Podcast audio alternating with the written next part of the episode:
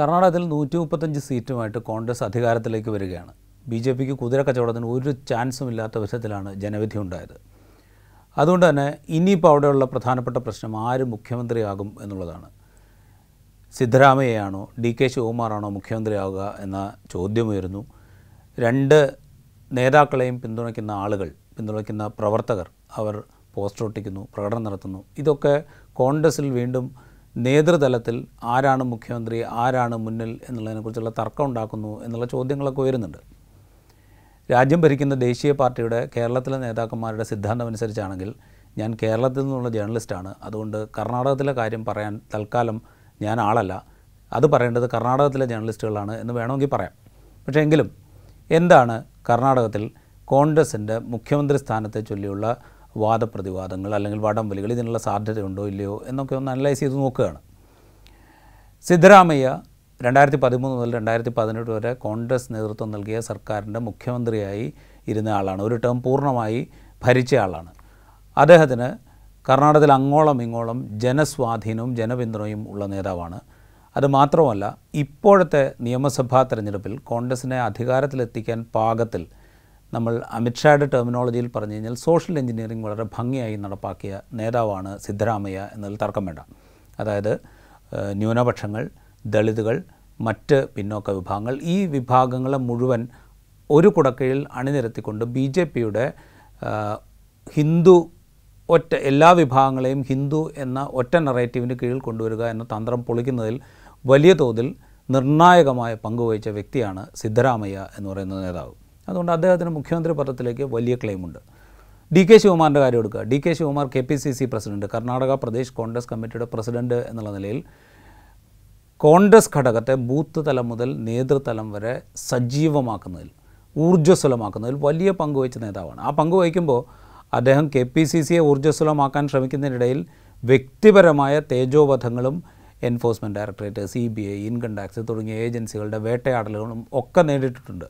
ഈ നേരിടുന്നിടയിൽ E D അദ്ദേഹത്തെ അറസ്റ്റ് ചെയ്ത് കുറച്ചു കാലം ജയിലിലടച്ചിട്ടുണ്ട് ഇതൊക്കെ സംഭവിച്ചിട്ടുണ്ട്. ഇതൊക്കെ ആയിരിക്കെ തന്നെ മനോവീര്യം ഒട്ടും ചോർന്നു പോകാതെ കോൺഗ്രസ്സിന് വേണ്ടി സജീവമായി നിൽക്കുകയും കോൺഗ്രസിന്റെ പ്രവർത്തകരെ ആവേശത്തിലാഴ്ത്തുകയും കോൺഗ്രസ്സിന് വേണ്ട സാമ്പത്തിക പിന്തുണ ഉറപ്പാക്കുകയും സംഘടനാ സംവിധാനം കുറ്റമറ്റ നിലയിൽ ചലിക്കുന്നു എന്ന് ഉറപ്പാക്കുകയും ചെയ്ത് വിജയത്തിലേക്ക് നയിച്ച നേതാവാണ്. അതുകൊണ്ട് ഈ രണ്ട് നേതാക്കൾക്കും മുഖ്യമന്ത്രി പദത്തിലേക്ക് വലിയ ക്ലെയിമുണ്ട് എന്നുള്ളതിനകത്തിൽ ഒരു തർക്കവും ആർക്കും ഉണ്ടാവാനിടയില്ല.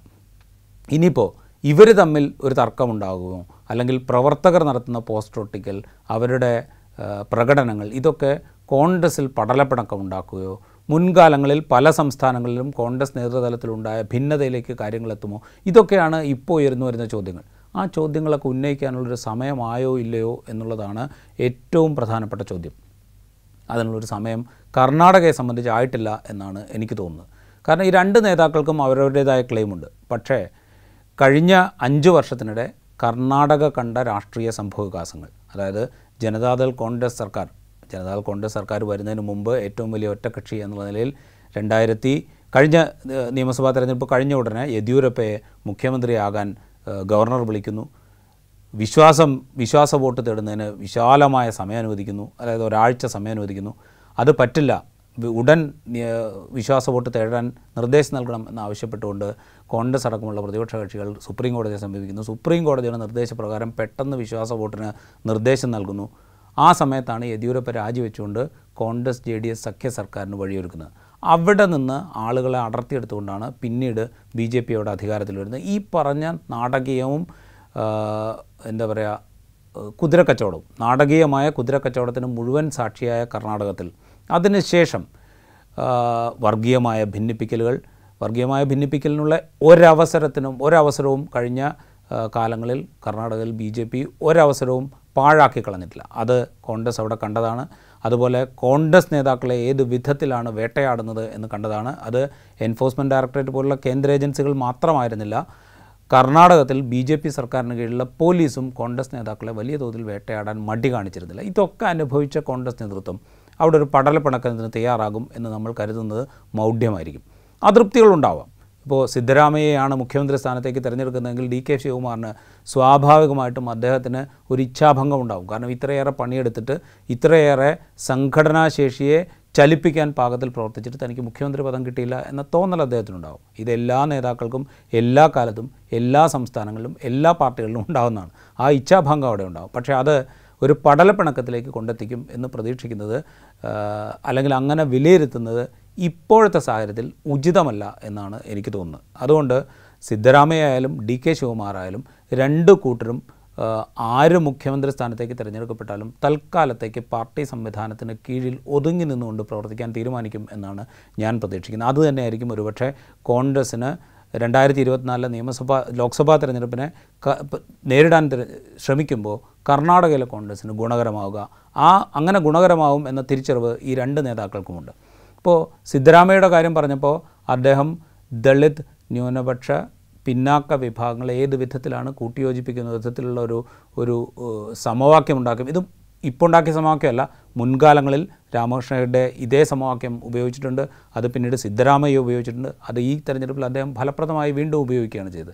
ഇതുപോലെ സാമുദായിക പിന്തുണ വക്കലിക സമുദായത്തിന്റെ പിന്തുണ ശിവകുമാറിനുമുണ്ട് ഇപ്പോൾ നമ്മൾ ജെ ഡി എസിന്റെ അവിടെ കിങ് മേക്കറാകും എന്ന് പ്രതീക്ഷിച്ച് പരാജയമടഞ്ഞ കുമാരസ്വാമി കുമാരസ്വാമിയുടെ നേതൃത്വത്തിലുള്ള ജെ ഡി എസ്. അവരുടെ ശക്തമായ വോട്ട് ബേസ് എന്ന് പറയുന്നത് ഓൾഡ് മൈസൂരു മാണ്ഡ്യ മേഖലയായിരുന്നു. ഇവിടെയൊക്കെ ഒക്കലിക സമുദായത്തിന്റെ പിന്തുണയാണ് അവരെ തെരഞ്ഞെടുപ്പിൽ നേട്ടങ്ങൾ ഉണ്ടാക്കാൻ സാധിച്ചത്. ഈ സമുദായത്തിലേക്ക് കടന്നു കയറുന്നതിൽ ഡി കെ ശിവകുമാർ എന്ന് പറയുന്ന ഒക്കലിക സമുദായക്കാരനായ നേതാവിന്റെ കൈയടക്കം ആ സമുദായവുമായി നിരന്തരം അദ്ദേഹം നടത്തിക്കൊണ്ടിരുന്ന ആശയവിനിമയം ആ സമുദായത്തിന്റെ നേതൃത്വവുമായി അദ്ദേഹത്തിനുണ്ടായിരുന്ന ബന്ധം ഇതൊക്കെ വലിയ ഘടകങ്ങളായിരുന്നു. ആ നിലയ്ക്ക് കോൺഗ്രസ്സിന് ഈ നൂറ്റി മുപ്പത്തഞ്ച് എന്ന് പറയുന്ന കംഫർട്ടബിൾ ആയിട്ടുള്ള ഒരു ലീഡ് അല്ലെങ്കിൽ കംഫർട്ടബിൾ ആയിട്ടുള്ള ഒരു സീറ്റ് നില നേടിക്കൊടുക്കുന്നതിൽ ശിവകുമാർ വഹിച്ച പങ്ക് സംഘടനാ സംവിധാനത്തെ ബലപ്പെടുത്തുക എന്നതിനപ്പുറം ഈ വൊക്കലിക സമുദായത്തിന്റെ പിന്തുണ ഉറപ്പാക്കുന്നതിൽ അദ്ദേഹം നേടിയ അദ്ദേഹം കാണിച്ച കൈയടക്കവും ഒരു പ്രധാന ഘടകമാണ്. ആ നിലയ്ക്ക് അദ്ദേഹത്തിനും ഈ മുഖ്യമന്ത്രി പദത്തിൽ സാമുദായിക പിന്തുണ വളരെയേറെയുണ്ട്. എന്തായാലും കോൺഗ്രസ് നേതൃത്വത്തെ സംബന്ധിച്ച് ഇതൊരു ഒരു സങ്കീർണമായ സെലക്ഷൻ ആയിരിക്കും എന്നുള്ള കാര്യത്തിൽ തർക്കമില്ല. കാരണം ഏഹ്, സിദ്ധരാമയ്യയെ പിണക്കാൻ സാധിക്കില്ല ശിവകുമാറിനെയും പിണക്കാൻ സാധിക്കില്ല. അപ്പോൾ ഈ രണ്ട് കൂട്ടരെയും ഒരേപോലെ പരിഗണിച്ചുകൊണ്ടുള്ളൊരു തീരുമാനത്തിലേക്ക് എത്തുക എന്നുള്ളതാണ് കോൺഗ്രസ് ഹൈക്കമാൻഡിനെ സംബന്ധിച്ച് ഏറ്റവും പ്രധാനപ്പെട്ട ഏറ്റവും സങ്കീർണമായ ഒരു തീരുമാനം. ഈ തീരുമാനത്തിൽ പാളിയതിന്റെ ഉദാഹരണങ്ങൾ ഒരുപക്ഷെ കോൺഗ്രസ് നേതൃത്വത്തിന് മുമ്പിൽ ഇപ്പോൾ തന്നെയുണ്ട് ഉദാഹരണത്തിന് രാജസ്ഥാൻ. സച്ചിൻ പൈലറ്റ് അശോക് ഗെഹ്ലോട്ട് തർക്കത്തിൽ കൃത്യമായ ഒരു സ്റ്റാൻഡ് എടുക്കുന്നതിൽ കോൺഗ്രസ് ഹൈക്കമാൻഡ് പരാജയപ്പെട്ടതിന്റെ ഫലം ഇപ്പോഴും രാജസ്ഥാനിൽ കോൺഗ്രസ് അനുഭവിച്ചുകൊണ്ടിരിക്കുന്നുണ്ട്. ഛത്തീസ്ഗഡ് എടുക്കുക. ഛത്തീസ്ഗഡിൽ ഭൂപേഷ് ബാഗലും സിംഗ് ദേവും ഇവർ രണ്ടുപേർ തമ്മിലുള്ള തർക്കത്തിൽ കൃത്യമായൊരു സ്റ്റാൻഡ് എടുക്കുന്നതിൽ കോൺഗ്രസ് നേതൃത്വം കോൺഗ്രസ് ഹൈക്കമാൻഡ് പരാജയപ്പെട്ടതിന്റെ ഫലം അവിടെയും അനുഭവിക്കുന്നുണ്ട്. അപ്പോൾ ഈ അനുഭവങ്ങളുടെ പശ്ചാത്തലത്തിൽ കർണാടകത്തിലെ കോൺഗ്രസ് ഘടകത്തെ ഒരുമി ഒരുമിച്ച് നിർത്താൻ പാകത്തിൽ ശക്തമായി നിർത്താൻ പാകത്തിലേക്ക് ഒരു തീരുമാനത്തിലേക്ക് ഹൈക്കമാൻഡ് എത്തുക എന്നുള്ളതാണ് ഏറ്റവും പ്രധാനപ്പെട്ട കാര്യം. അതിലേക്ക് എത്താൻ മുൻ അനുഭവങ്ങൾ അവരെ സഹായിക്കും എന്നാണ് ഇപ്പോഴത്തെ ഘട്ടത്തിൽ നമുക്ക് പ്രതീക്ഷിക്കാൻ സാധിക്കുക. അത് മാത്രമല്ല അങ്ങനെ എന്ത് തീരുമാനമെടുത്താലും ഒരുമിച്ച് നിൽക്കാൻ പാകത്തിൽ അങ്ങനത്തെ ഒരു രാഷ്ട്രീയ കാലാവസ്ഥയാണ് രാജ്യത്തുള്ളത് കർണാടകയിലുള്ളത് എന്ന് കോൺഗ്രസിന്റെ മുതിർന്ന നേതാക്കൾ പ്രത്യേകിച്ച് കർണാടകത്തിലെ മുതിർന്ന നേതാക്കൾ തിരിച്ചറിയുന്നുണ്ട് എന്നുള്ളത് കൂടി നമ്മൾ ഓർക്കേണ്ടതുണ്ട്. ആ നിലയ്ക്ക് കോൺഗ്രസിനെ സംബന്ധിച്ച് നമ്മൾ ഈ പറയുന്ന വിധത്തിൽ വലിയ പടലപ്പിണക്കത്തിലേക്ക് പോകുന്നു എന്നുള്ള അല്ലെങ്കിൽ പടലപ്പിണക്കത്തിൽ പോകാനിടയുണ്ട് എന്നൊക്കെയുള്ള നിഗമനങ്ങൾ അസ്ഥാനത്താണ് എന്ന് നമുക്ക് പറയേണ്ടി വരും. ഇനി നമുക്ക് ബി ജെ പിയിലേക്ക് വരാം. ബി ജെ പിയുടെ അവസ്ഥ എന്തായിരിക്കും? ബി ജെ പിയെ സംബന്ധിച്ച് വലിയ പരാജയം ഉണ്ടായി ഭയങ്കര പ്രശ്നമായി എന്നൊക്കെ നമ്മൾ വിലയിരുത്തുന്നുണ്ട്. പരാജയമുണ്ടായത് അവർ വർഗീയ അജണ്ട അതായത് ഹിജാബ് നിരോധനം ഹിന്ദു ക്ഷേത്രങ്ങൾക്ക് സമീപം ഇതര മതസ്ഥർക്ക് കടകൾ നടത്താൻ അനുവദിക്കാൻ പാടില്ല എന്നുള്ളത് ടെക്സ്റ്റ് ബുക്കിലെ മാറ്റം ടിപ്പു സുൽത്താന്റെ പ്രതിനായകനാക്കി നിർത്തിക്കൊണ്ട് നടത്തിയ പ്രചരണം. ഇങ്ങനെ ഒരു ചെറിയ ഒരു ഒരു സംസ്ഥാന തെരഞ്ഞെടുപ്പിൽ ഉപയോഗിക്കാൻ പാകത്തിലുള്ള ഏതാണ്ട് എല്ലാ വർഗീയ അജണ്ടകളും ഉപയോഗിച്ചതിന് ശേഷവും ജയിക്കാൻ പറ്റിയില്ല എന്നുള്ളതാണ് അവരുടെ ഏറ്റവും വലിയ പരാജയം. ഒപ്പം പ്രധാനമന്ത്രി നരേന്ദ്രമോദി തെരഞ്ഞെടുപ്പിന് മുമ്പും തെരഞ്ഞെടുപ്പ് കാലത്തും നടത്തിയ വലിയ പര്യടനങ്ങൾക്ക് ഒരു ഫലവും ഉണ്ടാക്കാൻ സാധിച്ചില്ല എന്നുള്ളത്. ആ നിലയ്ക്ക് സംഘപരിവാരത്തിനും നരേന്ദ്രമോദി എന്ന ഇമേജിനുമേറ്റ വലിയ പരാജയം ഇവിടെയുണ്ട് അത് മാറ്റി നിർത്തിയാൽ ബി ജെ പി എന്ന രാഷ്ട്രീയ കക്ഷിക്ക് വലിയ പരാജയമാണ് എന്നെങ്ങനെയാണ് നമ്മൾ പറയുക ബി ജെ പി അവിടെ പല കൂടി ഭരിച്ചിട്ടുണ്ട്. ഒറ്റയ്ക്ക് ഭരിച്ചിട്ടുണ്ട് സഖ്യമായിട്ടും ഭരിച്ചിട്ടുണ്ട് കുതിരക്കച്ചവടം നടത്തി ഭരണം പിടിച്ചിട്ടുണ്ട് ഇതൊക്കെ നടത്തിയിട്ടുണ്ട്. പക്ഷേ ഒരിക്കൽ പോലും കർണാടക മണ്ണിൽ കേവല ഭൂരിപക്ഷത്തിൽ എത്താൻ ബി ജെ പിക്ക് സാധിച്ചിട്ടില്ല. അല്ലെങ്കിൽ കർണാടകക്കാർ ബി ജെ പിക്ക് കേവല ഭൂരിപക്ഷം നൽകി അധികാരം ഇതുവരെ കൊടുത്തിട്ടില്ല. ഒരു തവണ മാത്രമാണ് ബി ജെ പി നൂറ്റിപ്പത്ത് സീറ്റിലേക്ക് എത്തിയത് അപ്പോഴും നാല് സീറ്റോ മൂന്ന് സീറ്റോ കേവല ഭൂരിപക്ഷത്തിന് കുറവായിരുന്നു. സ്വതന്ത്രരുടെ പിന്തുണയോടുകൂടിയാണ് ബി എസ് യെദ്യൂരപ്പ അന്ന് അധികാരത്തിലെത്തിയത് അപ്പോൾ ഒരു കാലത്തും ബി ജെ പിയെ അത്ര പൂർണമായി വിശ്വസിക്കുന്ന ഒരു ജനതയായിരുന്നില്ല കർണാടക. അതുകൊണ്ട് ബി ജെ പിക്ക് വലിയ പരാജയമാണ് എന്ന് നമ്മൾ പറയുമ്പോൾ സംഘപരിവാരത്തിനും നരേന്ദ്രമോദി അമിത്ഷാ ദ്വയത്തിനും വലിയ പരാജയമാണ് എന്ന് നമുക്ക് പറയാം. ബി ജെ പി എന്ന രാഷ്ട്രീയ കക്ഷിക്ക് കർണാടക അത്രത്തോളമൊന്നും മുൻകാലത്ത് വഴങ്ങിക്കൊടുത്തിട്ടില്ല എന്ന യാഥാർത്ഥ്യം ഉൾക്കൊണ്ടിട്ട് വേണം ബി ജെ പിയുടെ പരാജയത്തെ നമ്മൾ വിലയിരുത്താൻ.